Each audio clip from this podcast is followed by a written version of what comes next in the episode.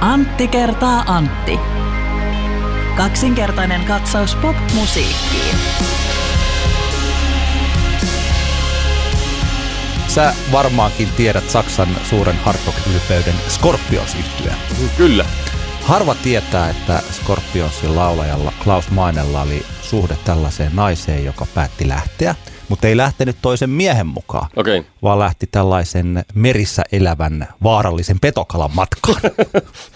Joo. Tätä ei moni tiedä, mutta tällainen kävi ja siitä tietysti Scorpions päätti tehdä riipaisevan heavy balladin mm-hmm. tai hard rock balladin. Tiedätkö mikä se kappaleen nimi on? Hmm. En tiedä. You and I.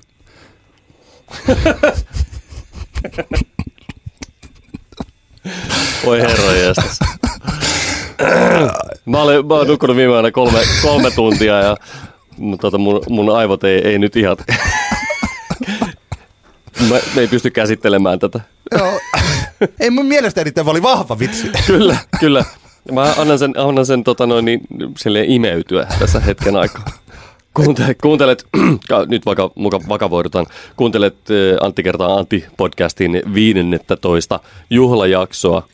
Aiheet liikkuvat kuoleman ja tuskan ja pahoinvoinnin ympärillä, mutta koitetaan silti jotenkin selvitä tästä elossa. Yksi viime päivien suurimmista uutisista, paitsi musiikkimaailmassa, niin ihan näin senkin ulkopuolelta on ruotsalaisen D J-tuottajan Aviciin, eli Tim Berglingin kuolema. Hän kuoli viime viikolla ja varsinkin kun Netflixissä on tämä Avicii-dokumentti, joka oli ainakin multa mennyt ohi silloin, kun se ilmestyi, mutta nyt se on noussut aikamoiseksikin tällaiseksi ilmiöksi. Se dokumentti, dokumentti itsessään kyllä.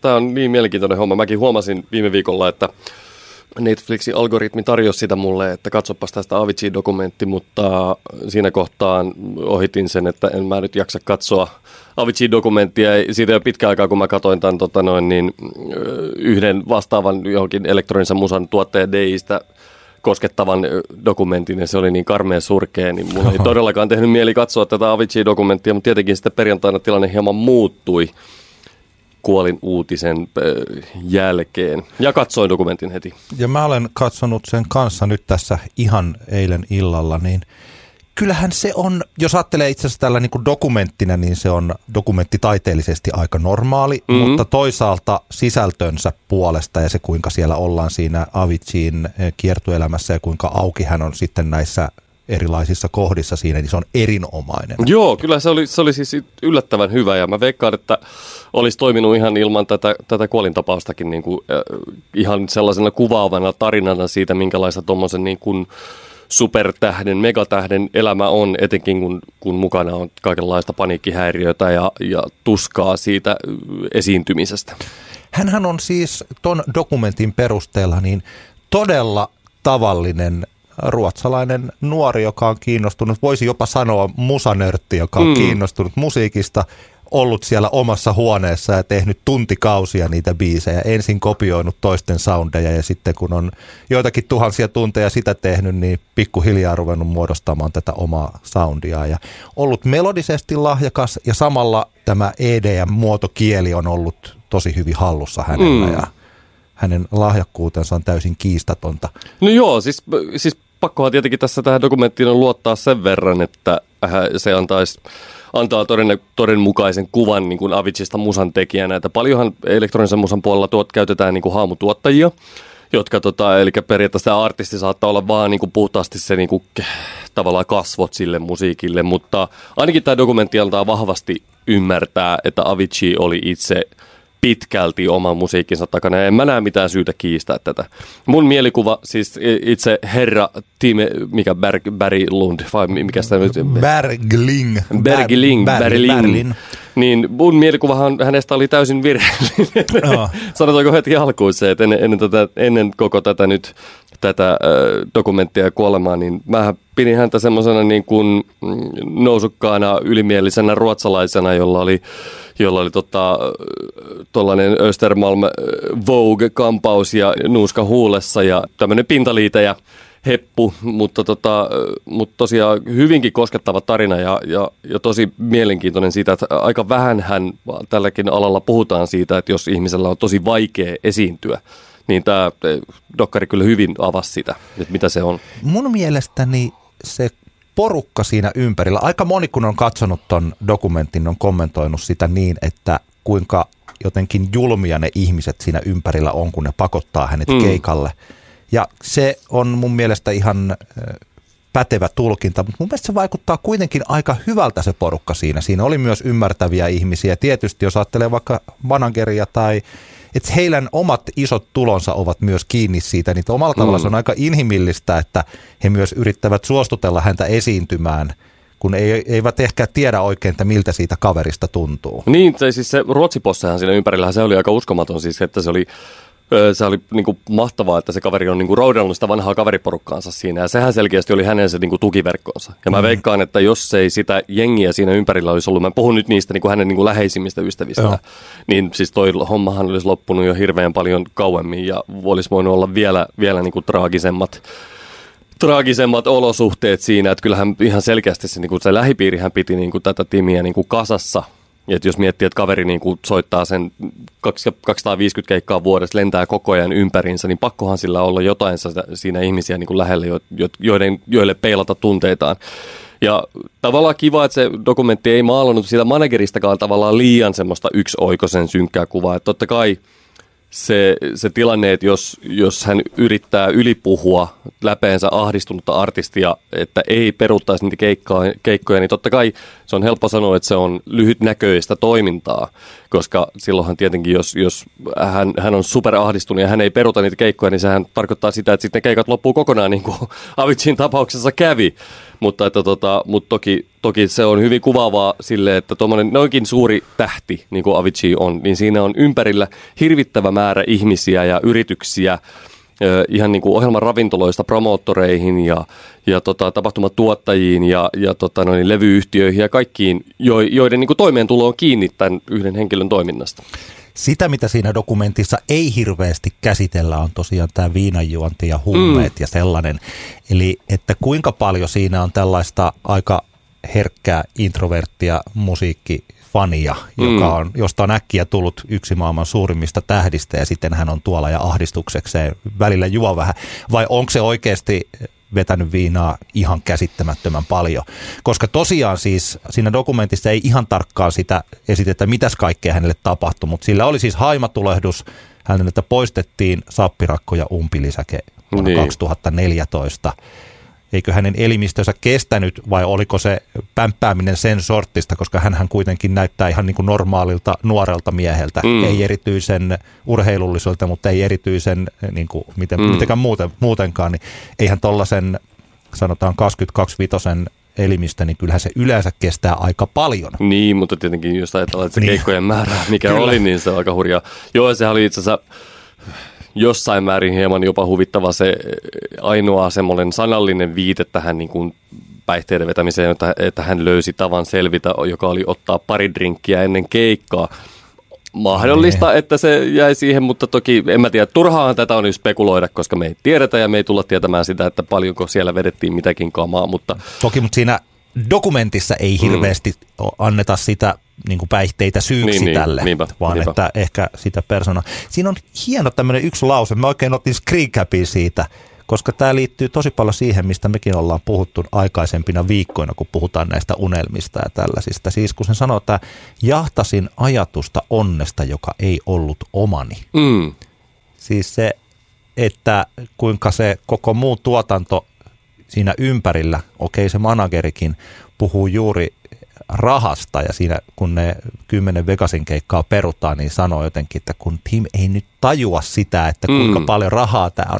Vaikka itse asiassa juuri siinä aikaisemmin, ainakin tässä dokumentin narratiivissa, niin hän on sanonut, että hän tietää mitä se tarkoittaa. Hän tietää, että se on rahan menetystä mm. ja hän tietää, että se tekee mun brändilleni tai mun artist tiudilleni, siis että se tekee iskun, tulee lommo tähän näin, mm. mutta mua ei kiinnosta se. Niin, totta kai, koska hänellä oli kaksi vaihtoehtoa. Hänellä oli joko menettää mielen, to, mielenterveytensä ja, ja fyysinen terveytensä lopullisesti, tai sitten menettää rahaa. Niin he kuinka moni meistä on niin kuin valmiina sitten niin kuin ihan sillä viimeisellä rajalla tavallaan ottamaan sen rahasumman. Joo. Tavallaan sen sijaan, että oikeasti pitäisi tästä edes vähän huolta. Mutta kyllä se dokumentti siinä on mun mielestäni vaikuttaa todella uskottavalta. Eli kun sä Avicii on lavalla, niin silloin hän esittää Aviciita ja ne mm. käydään aika nopeasti läpi ne sellaiset kädet ilmaan kohtaukset, niin sillä kuvittaa sitä muuta tarinaa. Silloin kun puhutaan keikoista, että kuinka surulliselta ja ahdistuneelta hän näyttää. Mm. Ja sitten kun siellä on niitä hienoja kohtia, missä hän on studiossa tekemässä uutta musiikkia, kuinka onnelliselta. Mm. Siis se on jännittävää, että kuinka hän vaikuttaa pikkupojalta. Niin. Siis kun tietää, että kun tunteet tulee ihan suoraan. Siis mä en muista, mikä se biisi on. Se ei ollut se, mitä se Chris Martinin kanssa, vaan se oli se joku toinen. Että kuinka ne kaikki loisti, kun ne tajus, että kuinka hyvältä niin. tämä kuulostaa. Ja se kuulostaa hyvältä. Niin. Mä en muista sitä biisiä, kun mä en ole sillä lailla Avicii-dikkari, että mm. mä muistan niiden biisien nimiä eikä mitä. Mutta että se on jännittävä siis se kontrasti. Että kyllä. Mutta kyllä, että voimme lämpimästi suositella dokumentin katsomista ihan, ihan semmoisena. Niin kuin, mun mielestä tämä menee vähän samaan kategoriaan niin kuin, niin kuin tota, loistava Sturm und Drang-dokumentti Like a Rockstar. Että tavallaan kaikille semmoisille, jos olisi semmoinen koulu, jossa tota, meillä on tämmöisiä tulevia, tulevia tähtiä, tota noin, niin koulitaan uran varrelle, niin mun mielestä tämä voisi olla semmoinen yksi oppimateriaali elokuva sen Like a Rockstarin ohella siitä, että minkälaista se sitten voi, voi tavallaan pahimmillaan sitten olla se, se niin kuin henkinen pahoinvointi. Antti, tiedätkö sellaisen tunteen, kun sä törmäät johonkin populaarikulttuuriasiaan, josta sä tajuat, että tämä on tehty juuri sinulle. Tämä on juuri sinulle tehty. Tiedän. Mulla on yksi hyvä esimerkki on siitä joskus lukiossa. Mä ostin Divarista kaksi lehteä, jotka olivat tämän legendaarisen punklehti Hilseen numerot neljä ja viisi. Mm-hmm. Ja vaikka se ne oli kirjoitettu seitsemänkymmentäluvun lopulla ja nyt puhutaan ehkä jostain yhdeksänkymmentäluvun alusta, niin mä jotenkin innostuin hirveästi jostakin mm. asiasta, vaikka sitä, sitä oli, se oli meneillään eri tavalla silloin yhdeksänkymmentäluvulla kuin seitsemänkymmentäluvulla. Mutta mä huomasin jotenkin, että tämä on tosi paljon sitä, mitä mäkin haluaisin olitko sä, tehdä. Olitko sä aivan äimistynyt siitä, että kuinka hyvältä se tuntui sen lehden lukeminen? Mä olin ainakin erittäin onnellinen.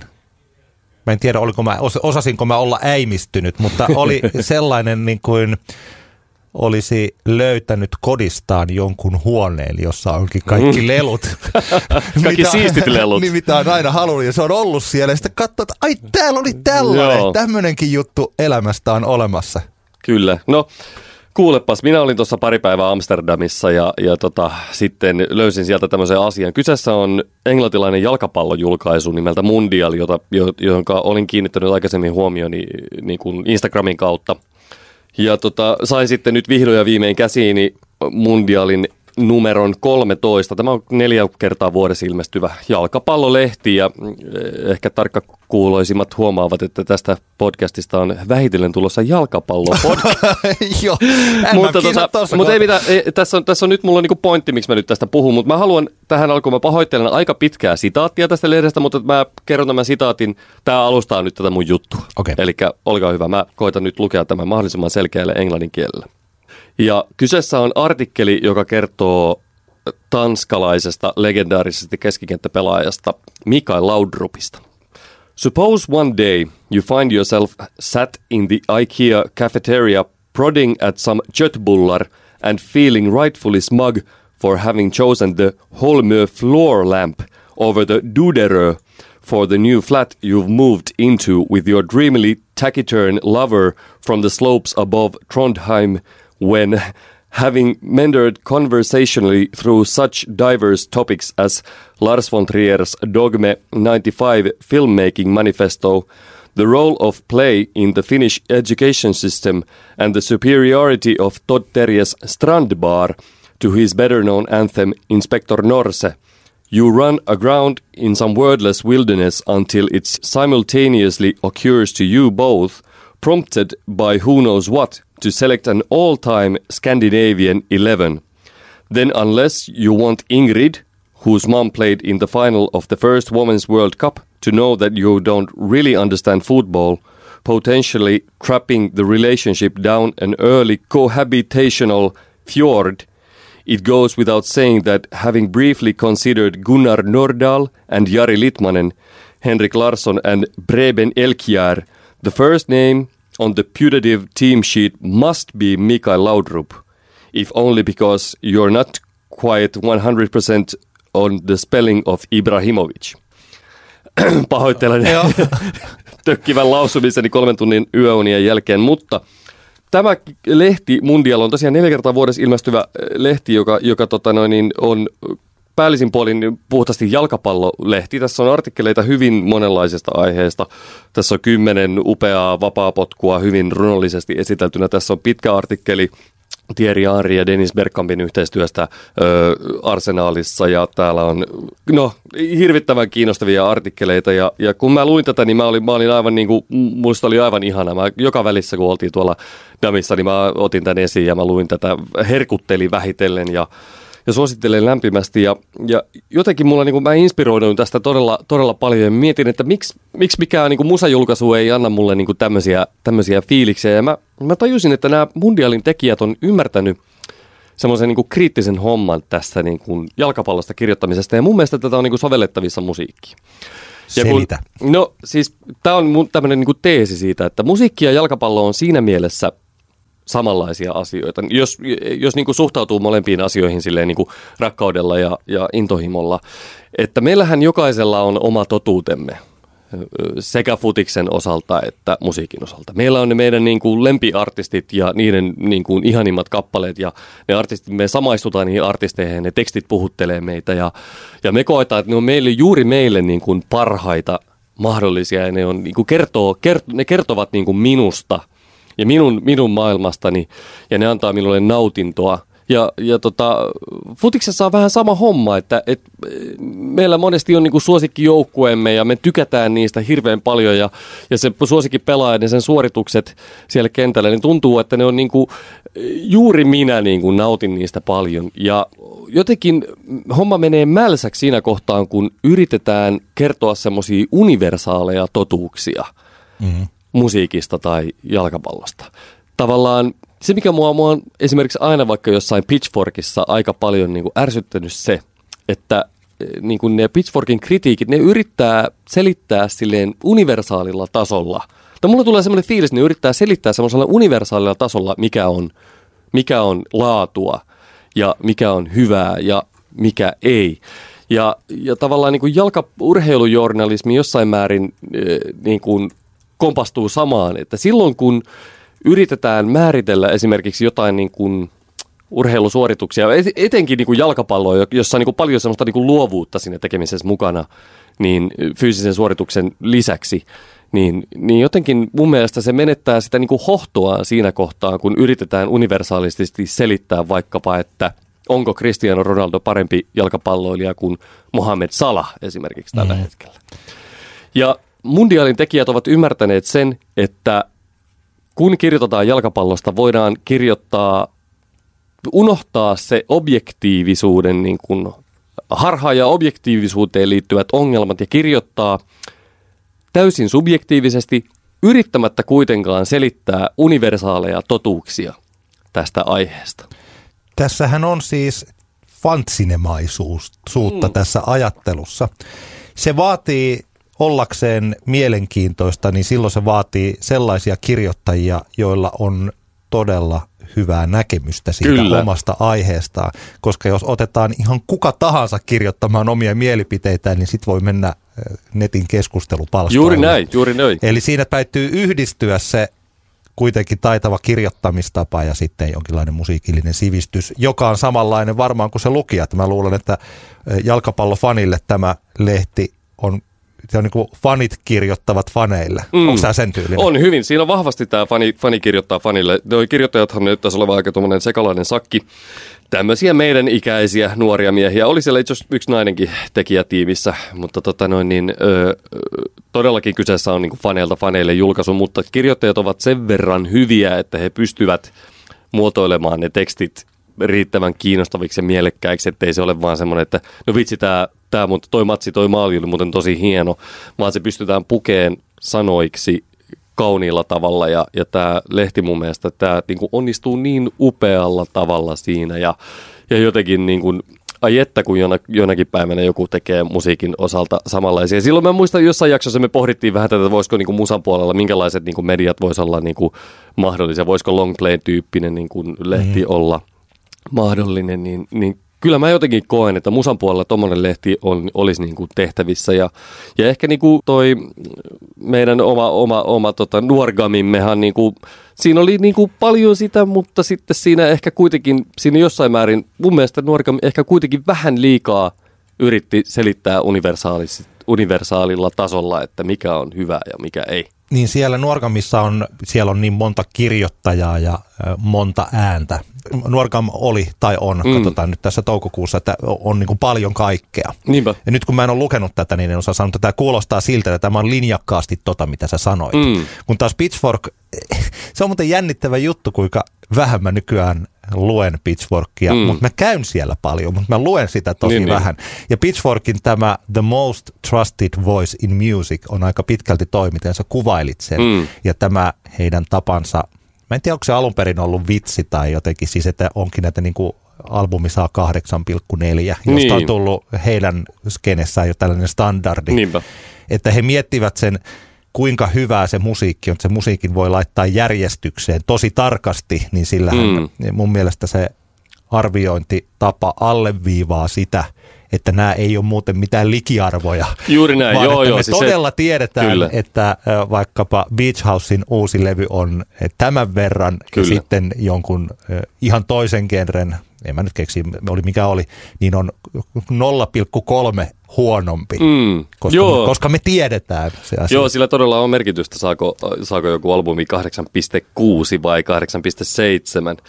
Muistan joskus aikoinaan, ehkä silloin niin Vaissin alkuaikoina, Vaissin levyarviothan oli vähän semmoisia niin kolumnityyppisiä, en tiedä muistatko, mutta ne oli aika hauskoja ja siinä oli, niissä oli samaa henkeä, mitä, mitä tässä Mundialin jalkapalloartikkeleissa on, eli ne oli enemmän semmoisia, niin kuin kuvailtiin niitä fiiliksiä, no. joita, joita se musiikki niin kuin synnytti.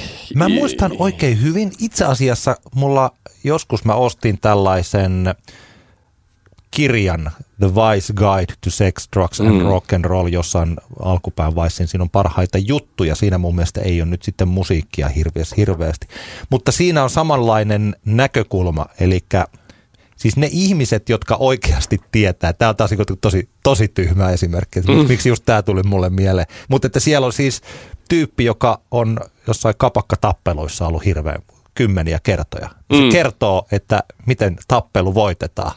Ja sitten siellä oli jotain tällaisia, että if you manage to get behind him, it's time to strangle the fucker. siis siis tällä, okei, okay, mä en tiedä miksi juuri, varmaan siksi, että se oli aika vahva kirjoitus, mä muistan mm. vuosien, vuosien jälkeen sen. Et kyllähän sen huomaa, että jos se ihminen on oikeasti sisällä siellä, mutta se vaatii tosi paljon olla sisällä jossain asiassa, lisäksi osata kirjoittaa mm. ja sitten vielä kommunikoida sen kautta, koska yleensä, jos ajattelee vaikkapa taidekritiikkiä, niin siinä on sellainen ajatus, että se on yleispätevä totuus tämän yhden ihmisen kautta, siis valistunut mm. analyysi kyllä. maailmasta. Niinpä. Mutta ne Hilseet itse asiassa oli omalla tavallaan aika, mä nyt en miettinyt ennen tätä keskustelua Hilsettä, mutta Hilseen juurit nämä ehkä numerot jostain nelosesta ysiin, niin ne on tosi paljon tota. Mm. Kimmo Miettinen on siis todella terävänä niissä. Siis se hänen kykynsä silloin, se hänen kykynsä tajuta, mikä on hyvää, mikä on aitoa, mm. mikä on feikkiä, miten ne kaikki kirjoitukset siellä pitää kutinsa vieläkin. Joo. Et huomaa, vaikka hän on ollut siinä ajassa silloin, niin että kuinka hän huomaa, että jokin on hyvä ja jokin on huono ja nykynäkövinkkelistä hän on ollut oikeassa. Ja tietysti mm. sitten, jos ajattelee tällaisia, mitä hän sitten teki Perustirumbaa ja teki Rakarodeoa ja kaikkea, että mun mielestä Miettinen on ollut suomalaisessa musiikkipuhumisessa tai kirjoittamisessa aika lailla tollainen. Hänhän on tosi mm. niin kuin oman persoonansa kautta katsoa näitä, mutta mikä musiikillinen näkemys miehellä, niin, niin, niin. olet ihan oikeassa. Ja ei, ei tästä mundialista sen enempää. Pakko, pakko vielä tämmöinen yksi, yksi niin kuin mainita, mikä on mun mielestä ihana, ihana kertoa tämän lehden suhtautumisesta jalkapalloon ja, ja minkälaisia juttuja mä haluaisin lukea niin kuin musiikista on se, että täällä on, täällä on tämmöinen loppuosio täällä lehdessä kuin Our Favorite Things About Football. Ja numero neljätoista on Johan Cruyffin kaulakorut. Ja tämä on niin nerokas artikkeli siitä, kuinka Johan Cruyffin kaulakorut olivat niin kuin se määrittävä asia Johan Cruyffissa ja siinä aikakaudessa ja siinä koko asenteessa, mikä siinä kaverissa oli. Tämä on, tämä on kaunista. Mä suosittelen kaikille, jos jalkapallo yhtä kiinnostaa, niin käykää katsomassa mundialmag piste com ja pistäkää vuositilaukseen. Mä tilasin, se maksaa vielä viisikymmentä puntaa ja nerokas, nerokas julkaisu. Me keskustelimme neljännessä toista jaksossa räppäristä XXXTentacion ja Mikko on laittanut meille palautetta. Kuuntelin taas teidän podcastin, olen kuunnellut kaikki, hyvää settiä, mutta mun on tosi vaikea hyväksyä tuota XXXTentacion tai Tentacion hommaa, siis sitä, että noin kusipäinen ja väkivaltainen naisvihaaja menee läpi myös medioissa ja yleensä ihan vaan hehe räpin pahapoika maininnalla. Onhan noita kusipäitä ollut toki ennenkin, mutta jotenkin tämän kohdalla mulla ei enää riitä ymmärrys, etenkin kun sen nousu tuntuu olevan osittain juurikin tuon maineen ansiota. Toki musiikinkin, en sitä kiistä. Jälleen kerran mahtava palaute. Kiitos paljon.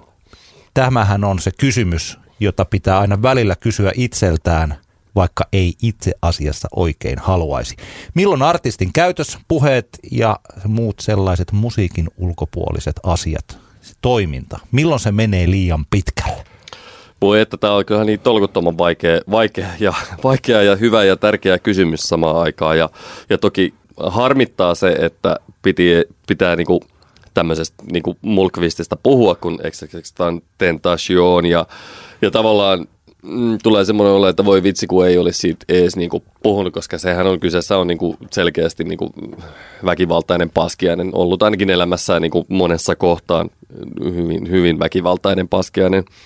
Mutta tota, joo, en, en mä nyt lähde enempää niinku rypämään tai anteeksi pyytelemään, että käsittelemme, käsittelemme aihetta. Mutta tosi vaikeaa tämä on ja, ja toki nythän niinku Me Too-kampiksen kauttahan nämä asiat on ollut hyvin paljon otsikoissa. Ja kyllä mun täytyy sanoa, että nyt mennään niinku musasta niinku leffojen puolella, mutta kyllä mulle niinku vaikein homma on ollut tämä Lars von Trier ja Björk-juttu. Se on, Se on siis mulle niinku ollut vaikein käsitellä, koska... Mä rakastan Lars von Trierin elokuvia ja, ja, ja se, että jos hän on niin kuin pistänyt Björkin oikeasti, hän on harrast, harjoittanut rajua henkistä väkivaltaa näyttelijöidään kohtaan, niin, tota, niin se, on, se on tietenkin täyt, totaalisen tuomittavaa, mutta, mutta se juuri tämä turmoil siitä, että kuinka mahtavia ne leffat on. Ja sitten jos se on niin kuin tavallaan käyttänyt niin sanotusti vääriä keinoja, niin onhan se niin kuin aivan perseestä. Ja kuinka jotenkin tässä pitää itsensä asemoida kokonaan uudelleen, mikä on hyvä asia, mutta kyllähän Björk esimerkiksi tämän Dancer in the Darkin jälkeen, niin hän, hän kertoi, että se oli niin traumaattinen kokemus, että mm. hän ei varmaan enää tee elokuvia. Ja silloin sen ajatteli, että no okei, että se johtui varmaan siitä, että se meni niin siihen syvälle niin, ja ne oli sy- synkkiä ja sitä ei oikeastaan ajattele, että... Koska se leffa on niin, niin raju ja synkkä, niin jotenkin mullakin tuli se fiilis, että Björk on vaan niin kuin, hän on mennyt siihen niin kuin syvälle siihen, siihen rooliin ja sen takia se on ollut niin raskasta. Mulle, jos Lars von Trier on sulla, niin mulle kaikista suurin kamppailu tällä hetkellä on Morriseyn kanssa. Okay. Minä, minähän olen iso Smiths-fani. Morrissey on sellainen yksi harvoista artisteista, jonka keikalle mä oon mennyt aina, kun se on tullut Suomeen mm. tässä.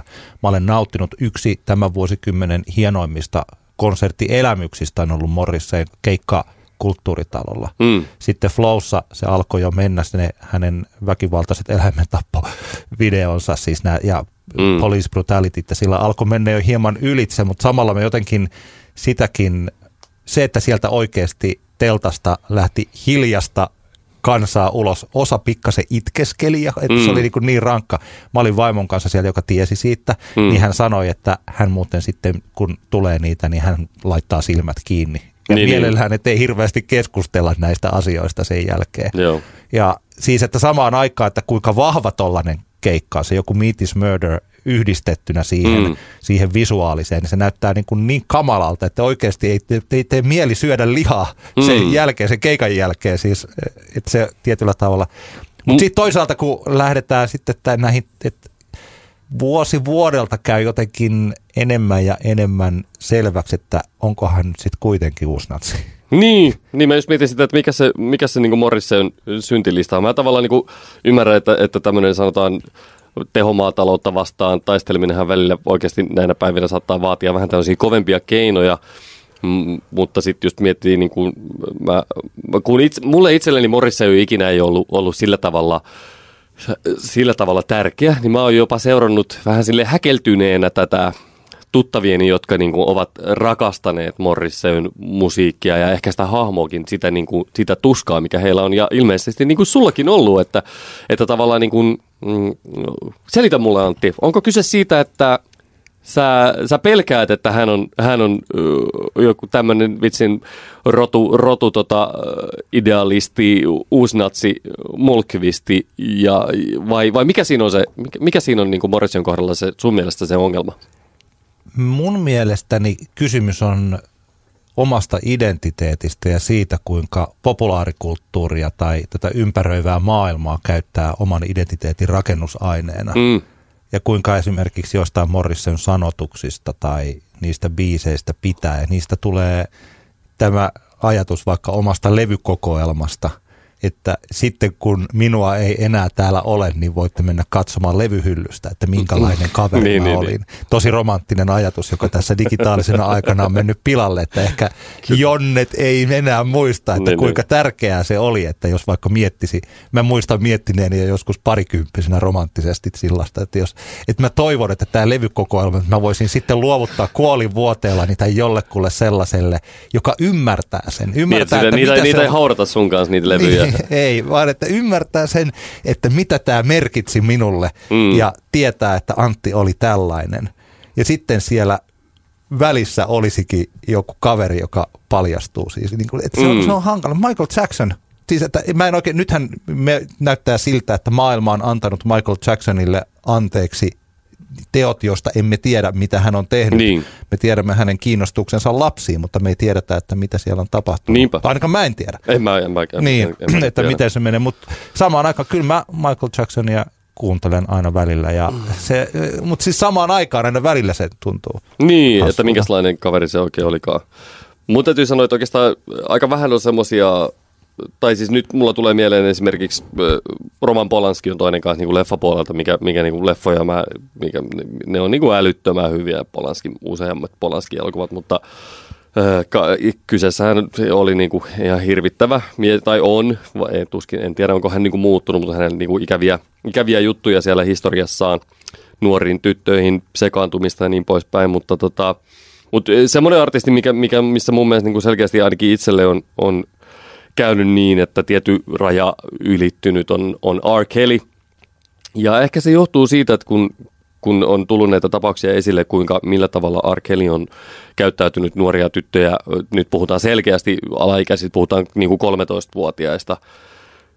Niin mitä hän on käyttäytynyt heitä kohtaan, mitä hän on tehnyt, minkälaisia asioita hän on tehnyt heille. Ja sitten kun se peilataan siihen, minkälaisia hänen niin kuin tekstinsä, biisien tekstit ovat, kun ne ovat semmoisia ylivuotavan lipeviä, mm. sugar daddy niin kuin heruttaa nuorelta mimmiltä tekstejä, niin, ne on, niin kuin, siinä jotenkin tulee semmoinen aivan niin kuin hirvittävä olo. Ja sitten ei, ei, ei niin kuin vaan yksinkertaisesti tee mieli kuunnella.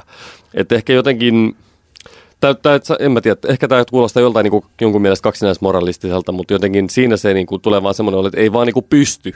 Mun mielestäni, kun ihmisethän eivät, valtaosa ihmisistä ei ole niin hirveän ehdottomia, että jos mm. me ollaan sitten jonkun ajattelun mukaan loogisia tässä, niin sittenhän me kielletään kaikki itseltämme, kun tapahtuu jotain, siis tupakoinnista niin. lähtien ja niin kuin mistä tahansa, että kun sä kerta kuuntelet tätä, niin miten sä et kuuntele tota. Ennemminkin mä ajattelen, että tämä on hankala asia. No nyt, nyt siitä jalkapallosta puhuttiin, niin koko tämä jalkapallojärjestelmä, koko FIFA mm. ja FIFAn teot ja nämä, miten M M-kisat on kannattaa vaikka katsoa, mitä on tapahtunut Brasilian hienolle jalkapallostadioneille mm. tai mitä nyt Katarissa, Katarissa niin kuin on, millä, minkälaisella orjatyövoimalla niitä on tehnyt. Niin ja kuinka, kuinka ne käytännössä ne stadionit on rakennettu halpatyövoiman niin kuin verellä. Joo, kyllä. Puhumattakaan sitten joistain faneista ja tällaisista lieveilmiöistä. Niin, nyt oli kyllä. pari Rooma, Rooma-fanithan oli, nehän oli tappanut siellä vitsin Liverpoolissa yhden niin kuin ah. viisikymppisen äijä. Siis totta kai eihän, eihän me voida tietää, millä kaikilla tavoilla se on niin kuin agitoinut se Liverpool-fani, näitä Rooma-faneja. Anyway, toinen keskustelu, mutta kuitenkin, että kauhean ikäviä asioita niin, tapahtuu et, tuossa. Ja, ja siis koko, mä tällaisena vuodesta kahdeksankymmentäkuusi surullisena Englanti-fanina, koska se, sitä joukkuetta on vaikea kannattaa aika useasti jo se joukkueen pelityyli. Mm. Sen takia, mutta kun katsoo joskus, kuulee tuolta jotain, mitä ne englantifanit lauleskelee tai huutaa jotain. Sitten se on niin kuin kamalaa yrittää jotenkin identifioitua siihen mm. jengiin. Tämä on vähän tällaista syvien huokausten keskustelua. Niin, joo, ja just se, että tavallaan, että mihin, mihin niitä rajoja pitäisi yksinkertaisesti vetää. Se on mun mielestä se, niinku, tai kai, kai, kai meidän jokaisen pitää niinku itse miettiä se, että, että missä se niinku raja, rajan, raja vetää. Mun mielestä ehkä palatakseni tähän XXXTentacioniin, niin mulle jotenkin tulee mieleen, kun hän, hän, hän myös niinku teksteissään ihannoi jonkun verran väkivaltaa. Ei ole todellakaan ainoa laatuaan esimerkiksi niinku rapin puolella, mutta, mutta mulla tulee mieleen nyt tämä niinku Toronton tapaus, jossa oli tämä päälleajo, jossa kuoli useampia ihmisiä, ja, ja tämä päälleajajahan ilmoittautui tämän incel-liikkeen edustajaksi, ja incel-liikehän on lyhyesti sanottuna kyseessä on siis tämmöinen liike, joka perustuu siihen, että miehet, jotka eivät ole saaneet seksiä, kostavat naisille ja sitten semmoisille pelurimiehille tavallaan sen oman tuskansa. Ja jos joku musiikki jollain tavalla innostaa ihmisiä tämän tyyppisiin väkivallantekoihin tai mikä tahansa taide, niin silloinhan se on niin kuin mun mielestä aika yksinkertaisesti niin kuin tuomittavaa. Joo. Siis mä oon samaa mieltä ton kanssa. Mm. Jos mä ajatellaan yleisesti vaikkapa elokuvia tai T V-sarjoja, joissa näytetään erilaisia asioita, kun sieltä pystyy, jos haluaa käyttää, niin kuin mä puhun tästä identiteetin rakennusaineesta, niin aika monesta paikasta pystyy Totta ottamaan kai. näitä asioita. Kyllä. Musiikki on tosi henkilökohtainen ja se on yleensä siihen artistiin. Mun mielestä artistilla on paljon suurempi valta, jos hän on niin sanotusti omana oikeana itsenään siinä, kuin vaikka joku fiktiivinen hahmo. Niinpä, niinpä. Mutta kyllä esimerkiksi, kyllä mä muistan vaikka John Lennonin kanssa mun piti miettiä tätä asiaa, kun opin, että hän on siis hakannut naisia. Niin. Hän vuonna kahdeksankymmentä tässä haastattelussaan sanoi, että tota, mitä I used to be cruel to my woman and, I, and physically any woman. I was a hitter, I couldn't express myself and I hit. I fought men and I hit women. Mm. Sitten hän sanoi, että hän on väkivaltainen ihminen, joka on kääntynyt rauhan mieheksi. Niin, niin. Samalla hänellä oli kyllä turkiskokoelma. Niin. Et, Kyllä. Eikä mä nyt kuuntele Beatlesia. Ehkä jos ajattelee tällainen synninpäästönä, että jo se, että funtsii näitä asioita, niin se on jo hyvä asia. Mm. Ettei täysin sulje silmiään puhumattakaan, että ihannoisi siitä, Niinpä. koska ihmisissähän on virheitä ja sitten jossain vaiheessa pitää miettiä, että onko tämä niinku, ollaanko tässä katuma päällä ja, vai ollaanko tässä ihannoimassa jotain. Niin. Loppu. Huomioksi vielä huojennukseksi, että onneksi ne suomalaiset artistit, jotka yleensä on sellaisia, että niitä ei voi kuunnella, niin ne on sellaisia, että niitä ei kuuntelisi muutenkaan. Terveisiä Tauskille ja Terovaaralle. Kyllä. Nyt on puhuttu tarpeeksi kuolemasta ja väkivallasta. Nyt puhutaan kuolemattomuudesta. Kuolemattomuuden kaksitoista askelta on nyt kolmannessa osassaan. Me unohdamme tässä keskustelussa kaupallisuuden ja puhumme siitä, mitenkä musiikista tai taiteesta tulee kuolematonta tai hyvää. Kyllä, universaalilla tasolla hyvä. Ei vaan, me, mehän toki täällä Antti kertaa Antti podcastissa tiedostamme, että me emme osaa kertoa universaaleja totuuksia asioista, vaan tunnepohjaisia totuuksia, eikö vain Antti? Mitä suusta tulee? Joskus tulee hyvää ja joskus tulee vielä parempaa. Meidän ensimmäinen osa oli tämä miksi, miksi kannattaa aloittaa. Edellinen jakso, silloin puhuttiin kielivalinnasta, englanti vai suomi vai joku muu. Ja nyt kolmantena, mielestäni tämä on herkullinen aihe, eli tyyli. Niin, eli kun, kun alkaa tehdä musiikkia, tulee niitä kappaleita, pol- po- alkaa tulla ulos ja, ja haluaa esittää niitä muille ihmisille, niin tuleeko, lähtisin käsittelemään tätä, tuleeko niin kuin, kuinka paljon sitä tyyliasiaa kannattaa miettiä, kuinka paljon niin kuin esteettiset seikat kannattaa nostaa pöydälle siinä kohtaa niin kuin alkuvaiheessa? Mun mielestäni tyyliä voi ajatella monelta kohdalta. Yksi tietysti on se, että miltä näyttää tämä mm. ulkonäkötyyli. Sitten on sen musiikin tyyli, mm. on yksi asia. Ja ehkä tällainen olemisen tyyli, johon liittyy vaikkapa, ehkä sanotukset voi liittyä siihen, mutta myös tämä muu presenssi, on se sitten haastattelut tai kaikki, että miten toimii siellä. Ne on mm. tyyliasioita kaikki. Kyllä. Mun mielestäni tällainen pääsääntö on se, että mitä ikinä yrittää, niin kannattaa, ensinnäkin kannattaa olla tietoinen siitä, että se mitä on päällä ja se miltä kuulostaa ja se mitä sanoo, niin siitä muodostuu se tyyli. Niin, kokonaisuus. Eli että vaikka siihen ei kiinnittäisi mitään huomiota, niin se ei ole oma päätös, vaan ulkopuolelta katsotaan sitä kuitenkin, niin, niin ehkä on parempi olla tietoinen siitä. Ja tästä syystä, tai jos ajattelee, että jos tällainen looginen ajatusketju tässä etenee, niin sitten kannattaa myös miettiä sitä omaa tyyliä ja ehkä pyrkiä johonkin.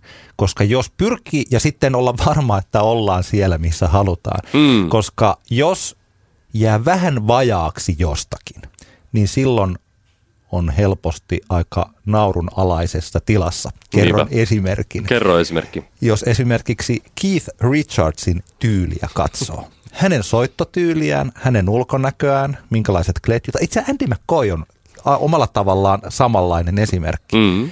No Keith Richardshan on loppuun saakka tyylikäs kaveri, mm. mutta jos mä vetäisin ne samat kamat päälle, mä soittaisin samalla tavalla kitaraa ja mä puhuisin niitä samoja, niin mä en olisi ihan siellä. Mä olisin niin. tosi epäuskottava se Keith et, Richards et ihan, tyylissä. Siis lähellä, mutta et ihan kuitenkin. Eli siis, mutta tämä mielestäni jotenkin avaa tätä, että mitä se tapahtuu. Tai vaikka Andy McCoy kahdeksankymmentäluvulla Hanoiroksin tällaisena, vaikka Michael Monroe on ollut se keulakuva, mm. niin tietyllä tavalla Andy, Mac- Andy oli kuitenkin se Hanoirok. Se oli se, joka teki ne biisit ja hänen karismansa, vaikka taas ei ehkä ulkonäköön tai tällaiseen, mutta siis todella vahva. Mm. Ja se, että mitenkä hän pystyi kantamaan ne jotenkin hölmöt kledjut, mutta ei ne ollut ollenkaan hölmöjä siinä. Mm. Ja kuinka Andy McCoysta nyt ehkä pikkuhiljaa se tyyli on rapistunut. Että mä en oikein tiedä, että nythän on jotenkin ehkä vähän huvittava, mutta se on pikkasen toinen keskustelu. Niin, totta kai jos sit, kun ihminen, ihminen alkaa olla tarpeeksi vanha, niin sitten se on, on vähän vaikeampaa ja vaikeampaa pitää tietynlaista, etenkin tuollaista rokkityyliä, on. Etenkin jos samaan aikaan täytyy pitää vaikkapa vaippoja päällä. Niin, muuten me ennen niin kuin taas menemme johonkin tällaisen ikärasismin keskusteluun ja tulee palautetta, mutta toisaalta mutta se on vaikeaa. Madonnahan on samassa, siis että mm. kyllä se on, se on sekä ikääntyville miehille että ikääntyville naisille, jos se tyyli on otettu silloin, kun on ollut vaikka kahdeksankymmentäluvulla ja pysyy siinä tyylissä, niin jossakin vaiheessa tulee käytännön ongelmia. Tulee Sanotaanko käytä- näin? Joo, erittäin hyvin, erittäin hyvin saannottu. Mutta sä kirjoitit tänne tämän kysymyksen, tuleeko nousevan artistin miettiä tyyliseikkoja, niin mun mielestäni ehdottomasti tulee. Niinpä, joo. Tokihan aika tärkeää on kuitenkin se, että menestystarinathan kuitenkin lähtee semmoisesta, että se on sitä, niin kuin me ollaan puhuttu paljon tässä podcastissa siitä, että se on sitä niin kuin omaa itseään semmoista, että, että olla, pyritään olemaan aitoa, niin kuin, aitoja itselleen ja, mm. ja ei tavallaan, niin kuin, sehän selkeästi on semmoinen mun mielestä ongelma, ongelmatekijä monilla niin kuin nousevilla artisteilla, että tulee semmoinen fiilis, että tässä nyt yritetään olla vähän jotain muuta kuin mitä, mitä itse käytännössä ollaan. Tämä on totta. Esimerkiksi näissä television laulukisaformaateissa, niin, niin se on aina, se on jotenkin kamalaa. Se saa, saa mut surulliseksi ja vihaiseksi aina, kun on tällaisia teemajaksoja, että mm. nyt teistä tehdään sitten vaikkapa kasaripoppareita ja Kyllä. seuraavaksi teistä tehdään hardrockareita. Ja se on juuri tämä, mistä mä puhuin, että jokainen kisaaja jää jokaisessa jaksossa pikkasen vajaaksi mm. siitä, ellei vahingossa just ole sellainen, että nyt mä olen tässä omassa niin, tyylissäni. Niin. Jotenkin mulla, mulla tulee yksi, yksi sellainen esimerkki mieleen. Tämä on, tämä on täysin, niin kuin, nyt edelleen painotaan, että tämä on tämmöinen täysin niin kuin, Totta, no niin subjektiivinen no. mielipide tähän asiaan, mutta mun mielestä tuntui kuin Tame, Im, Tame Impala teki Currents-albuminsa. Niin musta tuntuu, että se bändi oli jotenkin löytänyt siinä levyllä semmoisen identiteettinsä. Sen, että mikä se niinku musan sielu periaatteessa koko ajan on ollut. Ja, ja tämä niinku, saattaa olla ihan tämmöistä vaan niinku mun omaa niinku kelailua siitä, että kun se bändi oli aikaisemmin yrittänyt olla semmoinen niinku vähän kreisin psykedeelinen, niin se oli tavallaan, se oli ollut vähän niinku ehkä vastoin sen niinku bändin sielua, joka sitten kävi ilmi tässä Currentsilla, kuinka niinku suvereeni pop-albumi se on, jolloin tavallaan, ymmärrätkö mitä mä meinaan? Mä rakastan sitä, koska mulle siis tää Lonerism on ollut se The Tame Impala-levy, okay. mutta, mutta tota, mä, ajatu, mä tykkään ajatuksesta. Niin, niin. Ja mä en tiedä, siis mun, mä oon nähnyt yhtyeen kerran livenä, ja se oli silloin ennen, ennen niinku pre-Currents-aikakautta. Ja jotenkin musta niinku, se ei tehnyt kauhean suurta vaikutusta se, se kyseinen keikka.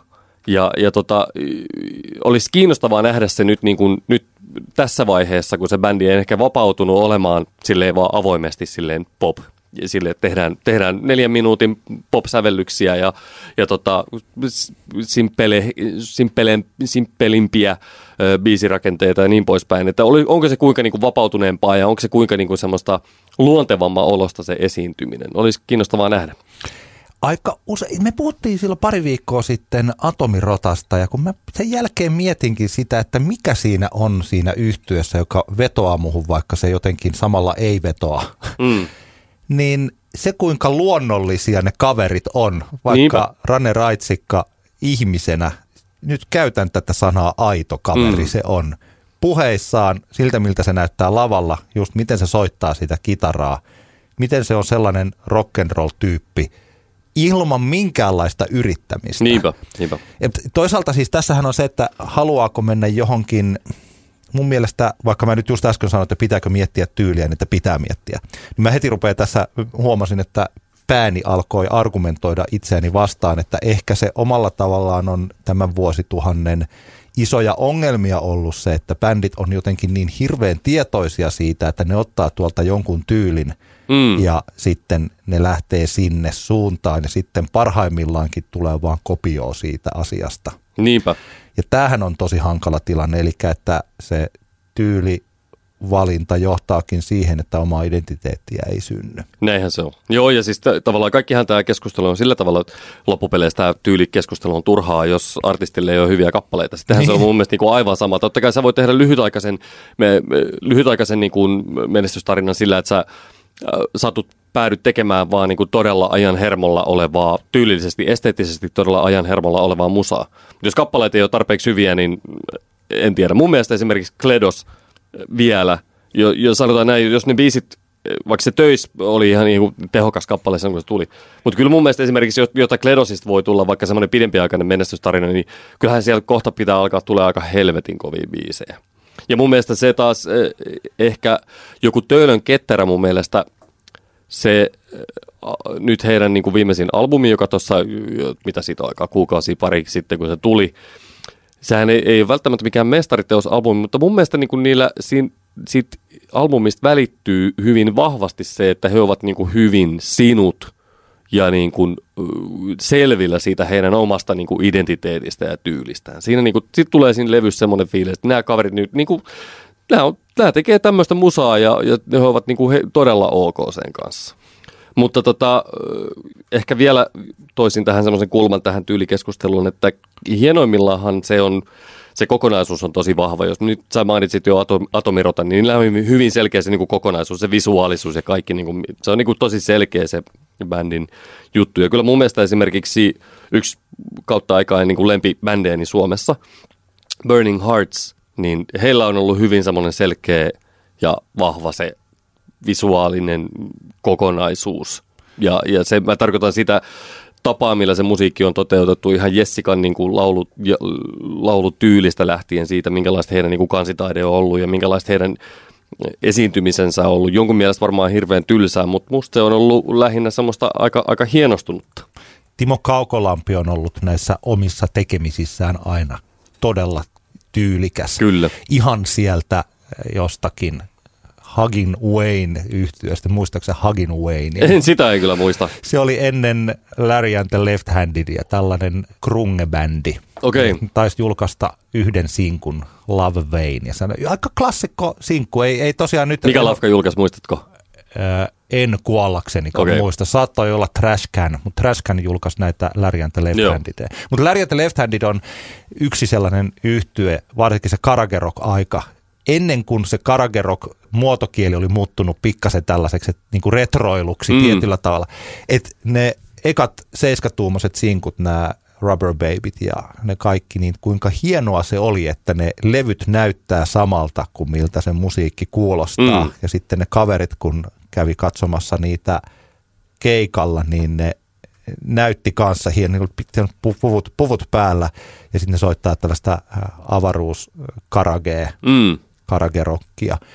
Ja siitä kun mennään Opel Bastardsiin, levyn kansiin ja sitten siihen elektroniseen puoleen, tai nyt vaikkapa K X P:hen. Mm. Että jotkut K X P:n keikat on ollut tällaisia, missä Timo Kaukalama on ollut lähinnä joku tämmöinen niitti, niin teurastaja. Silloin. Joo, siinä on ollut paljon niinku mustaa, mustaa kaapua ja, ja just tätä nahka, nahka tämmöinen niinku esi, esiliina tyyppistä.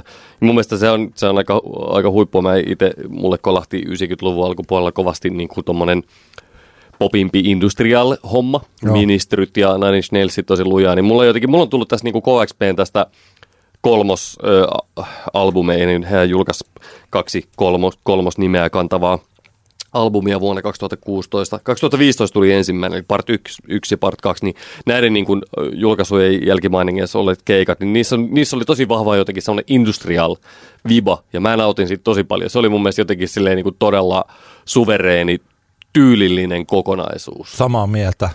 Meillä muuten on tällä kertaa aika vaikeita aiheita, jos minä rupesin miettimään, että mikä on poseeraamista ja mikä ei ole. Siis mm. poseeraaminen tarkoitan tätä negatiivista, negatiivista puolta. Michael Monroe, joka tuossa tuli mainittua, niin hän joskus yhdessä haastattelussa sanoi, että hän kokee loukkauksena, että vaikka Poisonia on sanottu Hanoiroksin seuraajaksi. Mm. Että hänen mukaansa Poison oli joukko poseeraajia, jotka kopei, kopioi tyylin. Jälkikäteen tällaista on ehkä, jos katsoo, laittaa jollekulle, joka ei kumpaakaan bändiä kuunnellut, laittaa ne vierekkäin ne kuvat, niin on vaikea sanoa. Mm. Mutta missä kohtaa mennään poseeraamiseen ja missä kohtaa ollaankin aitoja? Kyllä. Osaatko sä sanoa? No, sitä, koska tämä on tosi hankala. Täysin mahdotonta, täysin mahdotonta. Itsellä tulee tietenkin mieleen, alkaa taas vähän polveilemaan tämä keskustelu, mutta mä tiedän, että monet ihmiset saa niinku tosi rajuja, rajua ihottumaa pelkän Stone Temple Pilots-bändin nimen mainitsemisesta. Ja mähän on siis itse aina tykännyt ihan hirveän paljon. Aha.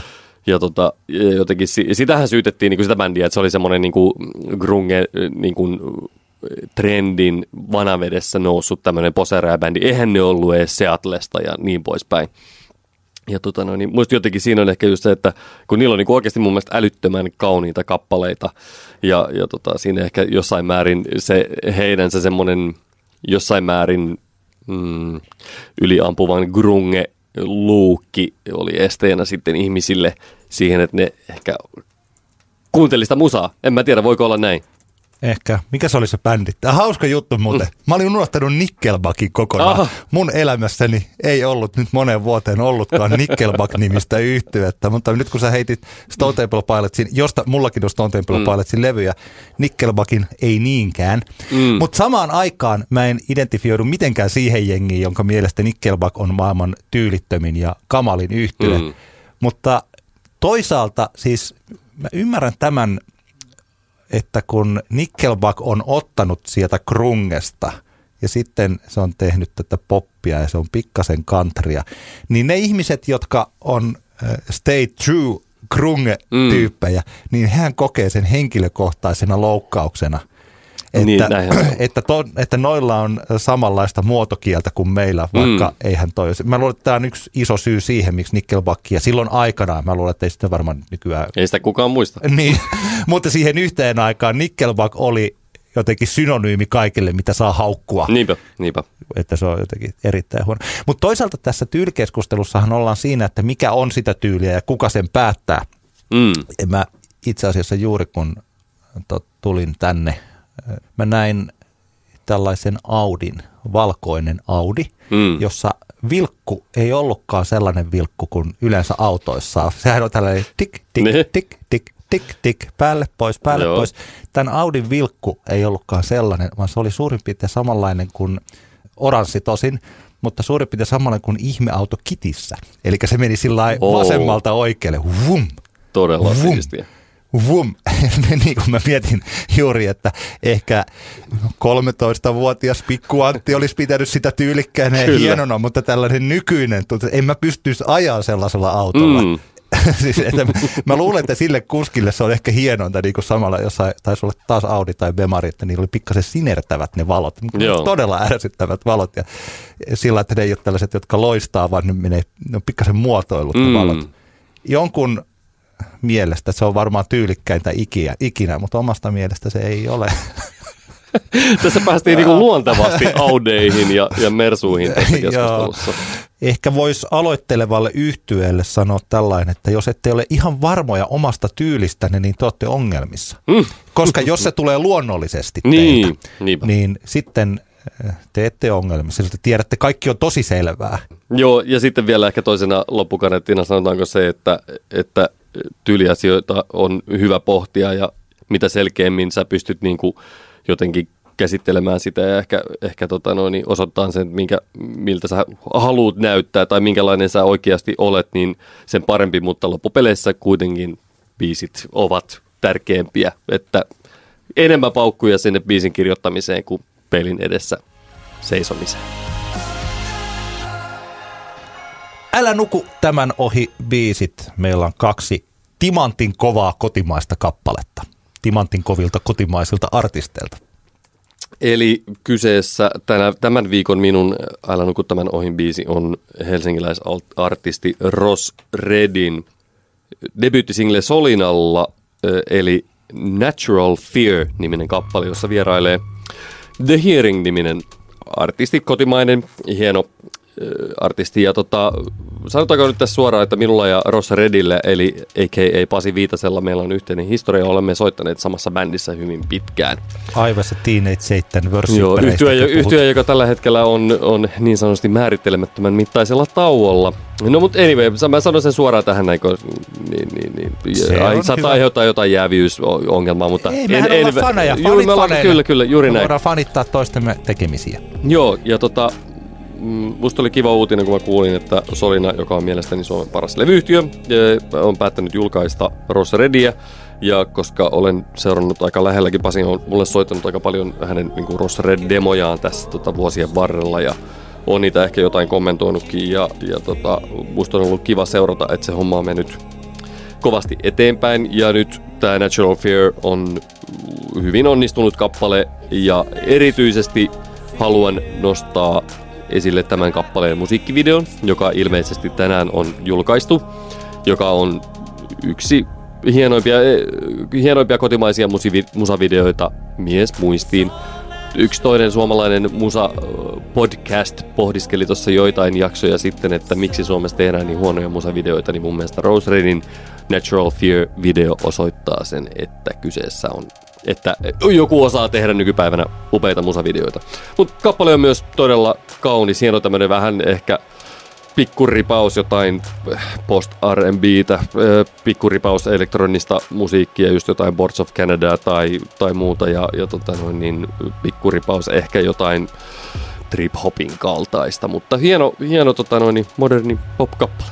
Sä puhuit niin hienosti tästä, että jäikö mulle paljon lisättävää. Mulle tämä on sellainen ihastuttava tuulahdus siitä musiikista, jota mä kuuntelin ehkä kymmenen vuotta sitten, mutta ajankohtaisemmalla soundi- ja rytmimaailmalla. Mm. Tässä ollaan mun mielestäni jossakin tällaisen hyvän indie-popin ytimessä, siis ehkä tämän melodian ja äänellisyyden perusteella. Mm. Mähän tykkäsin tosi paljon Seitanvörsippereistä, mm. tykkäsin siihen aikaan jo ennen kuin sä olit siellä rumpalina, et en sano mm. vaan kohteliaisuuttani. Ja mä olen Pasin biisin kirjoitustaidosta pitänyt aika paljon. Ja niin kun mä pidän tällaisesta, mä haen nyt jotain sanaa, joka ei ole perus indie, vaan siis mm. indie musiikista, niin koska mä tykkään siitä, niin kun joku tykkää vaikka hard rock riffeistä, niin mä pidän siitä. Ja mun mielestä Pasi on parempi biisin kirjoittaja kuin mitä monet Suomessa on antanut hänelle krediittejä siitä. No, olen samaa mieltä. Tämä on mun, mun mielipiteeni siitä. Mun mielestä hän ja Ringa kuulostavat tässä yhdessä tosi hienolta tässä laulussa. Ja tää niin kun, mä olen erittäin iloinen, että kaksituhattakahdeksantoista tällaista musiikkia tehdään. Kyllä vain. Vahva pelin avaus. It's a natural fear, but that keeps me going on.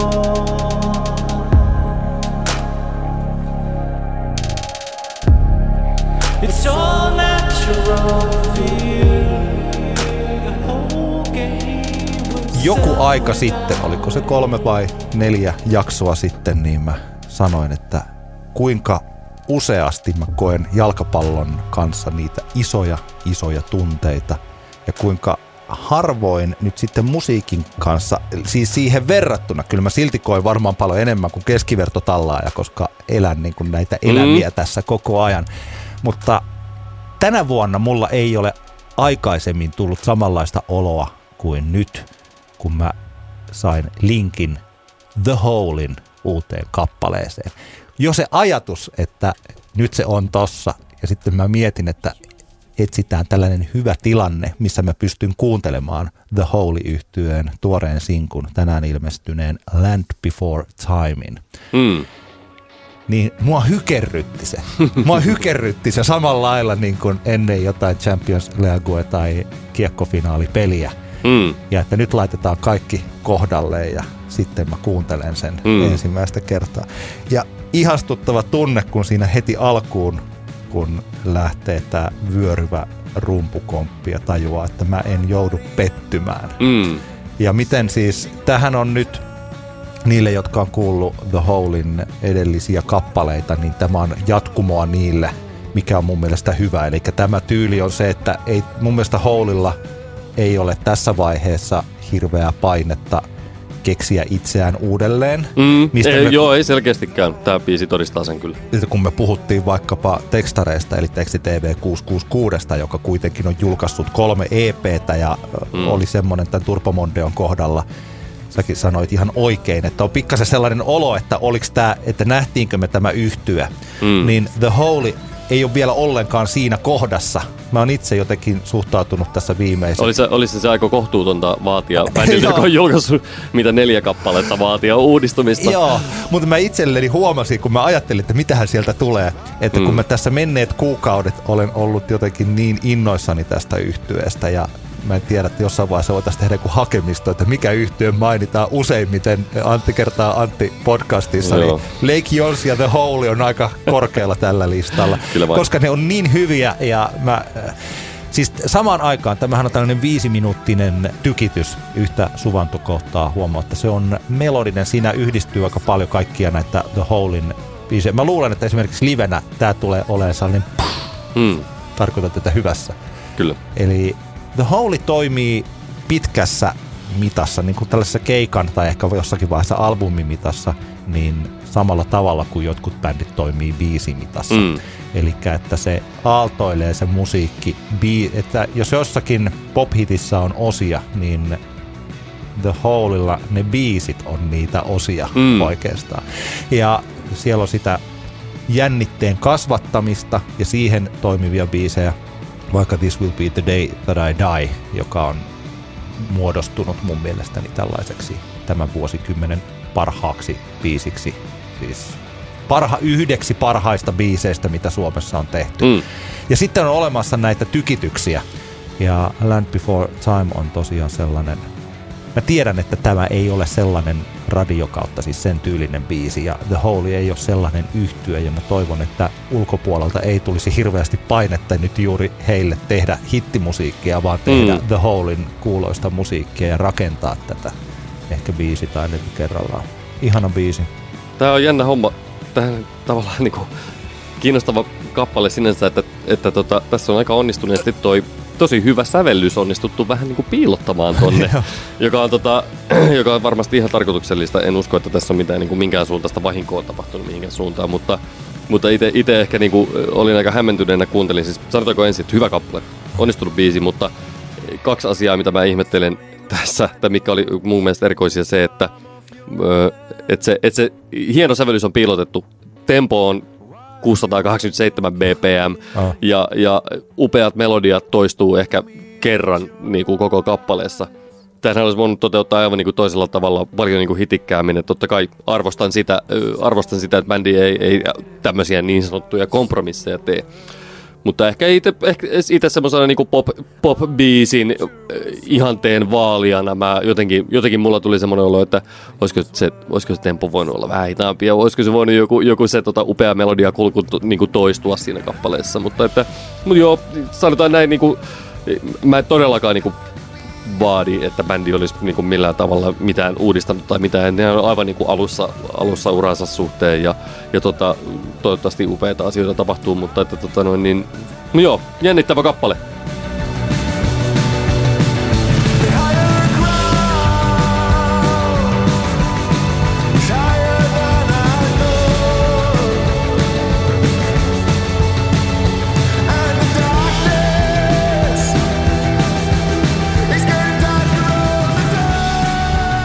Mulla on vielä yllätys, älä nuku tämän ohi, bonuskappale. Mä melkein olisin ottanut tän ihan oikeaksikin biisiksi, mutta sit mä ajattelin, että ei voi. Ensinnäkin tietysti, kun The Holylta ilmestyi toi laulu, mutta myös sen takia, että kun tämähän ei ole alkuperäinen kappale, eikä mm. tää ole oikeastaan edes oikea kappale, ja tää on ihan eri genreä. Kyllä. Mutta Englannissa on vahva kulttuuri näille football-chanteille mm. ja jalkapallolauluille ja kuinka tunnetusta kappaleesta tehdään sitten uudet sanat sille mm. ja eri pelaajilla on sitten näitä omia lauluja ja voisi jopa ajatella jalkapallopuolella, että pelaaja ei ole mitään ennen kuin fanit on tehnyt laulun mm. hänestä ja siis suomalaisistakin on tehty aikanaan Schalkessa, tuosta Teemu Pukistakin oli tämä mm. kova biisi, pukki, pukki, pukki, se oli kyllä todella kova. Kyllä niin siis, siis kovista, kovista näistä pallisteista on hyviä kappaleita. Mun yksi suosikkini on tästä Crystal Palacein keskikenttäpelaajasta, joka ei edes niin hirveän hyvä ole. Johan Kabay, mm. onko hän ranskalainen pelaaja, mm. ja, niin muutama vuosi sitten, kun hän muutamassa pelissä taisi tehdä, neljän viiden matsin aikana taisi tehdä suurin piirtein yhtä monta maalia, niin hänestä tehtiin tämä versio When I Got High, muistatko sen biisin? Mm. When I Got High, yeah. Cause I Got High, Cause I Got High, niin siinä laulettiin, että Johan Kabay, Johan Kabay, Johan Kabay, se oli vahva kappale. No nyt tällä hetkellä Liverpool liitää mestarien liigassa ja vuosien tauon jälkeen Liverpool on jälleen yksi maailman parhaita joukkueita juuri nyt mm. tällä, tällä hetkellä. Kyllä. Yhdeksi pikkusensaatioksi on noussut nyt tässä mennä viikkojen aikana Corkista, Irlannista kotoisin oleva Kevin Murphy, mm-hmm. joka on valtava Liverpool-fani. Ja hän teki tällaisen humoristisen kappaleen, jonka nimi on Liverpool Song. Siinä lainataan The Archiesin klassikkoa, purkkapop-hittiä vuodelta kuusikymmentäyhdeksän, eli Sugar Honey Honey, paitsi että siinä lauletaan Liverpoolin pelaajien nimiä. Elikkä Salah, Mane, Mane. We got Firmino, but we sold Coutinho. Hän laulaa tällä omalla ihanalla irlantilaisella aksentilla tämän kappaleen. Ja tämä on hyvän tuulen laulu. Minä iloitsin Liverpoolin voitosta ja sitten mä kuuntelin tätä kappaletta ja mä olen iloinnut tästä. Ja mun mielestäni suomalaisen urheilufanikulttuurin pitäisi ottaa oppia. Kyllähän meilläkin on näitä Saravon Pekka, Pekka, Pekka, mm. Pekka, joka on yksi parhaista. Kyllä. Mutta lähtökohtaisesti suomalaiset fanilaulut on kuitenkin ihan niin kuin valovuosia perässä. Jos ajattelee, suomalainen popmusiikki ei enää ole niin paljon perässä brittejä mm. kuin mitä se joskus oli. Mutta tämä ö, osa fanikulttuurista ja musiikista, me ollaan, me ollaan tosi jäljessä. Kyllä. Mielestäni tämä on ihana, ihana kappale. Kun mä linkkasin tämän sulle, niin mitä mieltä sä olit tästä laulusta? Oh, siis täyttä neroutta. Onko se, tarkoitatko sitä todella vai etkö tarkoita? Ei, kyllä tämä on, kyllä tämä on ihan tämän, tämän tyyppisten juttujen aatelija. Että kyllähän tota Instagramissa ja muualla tämän, tällaisia hommia nykyään on aika paljon, mutta kyllä tämä on ihan niin kuin ansaitsee paikkaansa tässä meidän, meidän podcastin lopussa. Yli viisi miljoonaa näyttökertaa tällä ja tämä on vielä levytetty versio, että mm. sillä on jotain nelisen miljoonaa sillä alkuperäisellä videolla, mm. jonka hän teki. Ja tähän liittyy hassu tanssi ja sitten hänellä on vielä joku tämmöinen muovipullo, jossa on hiekkaa sisällä. Mm. Hän sitä heilu, heiluttaa. Shakeri, kyllä. Shakeri, kyllä. Juuri sellainen sympaattinen kaveri. Näyttää niin futisfanilta kuin futisfani voi näyttää. Kyllä. Ja, eh, ihana, ihana kappale. Mun mielestä meidän pitää kannustaa tällaista. Juuri näin. Äh, tota, linkkaamme tämän videon meidän Facebook-baken kommentteihin.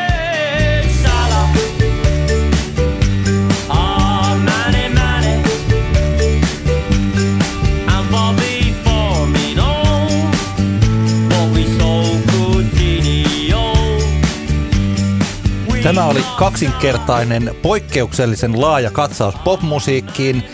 Meillä oli koko elämän kirjo. Kuolemaa, väkivaltaa, huumoria, tyyliä, kyllä, jalkapalloa. Mitä muuta voisi kasvava ihminen kaivata? Henkisesti kasvava ihminen kaivata. Vaikea, vaikea viidestoista jakso. Kiitos kaikille, kun kuuntelitte, mutta mulla on vielä yksi juttu tähän loppuun. No, no, no. Ja jääköön tämä... Tämä, niin tämän meidän, jakson viimeiseksi. Meidän väliseksi, ei. Ei, ei meidän väliseksi, jääkö tämä tämän jakson viimeiseksi jutuksi. Okei. Okay. Kerro minulle, Antti, mikä on ö, maailman muovisin musagenre?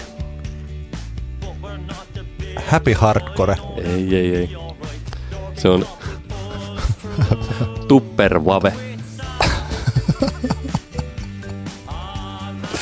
Ihanaa, ihanaa. Elämä on ihanaa. Kiitos paljon. Ensi, ensi viikkoon. Ensi viikkoon. Hei hei.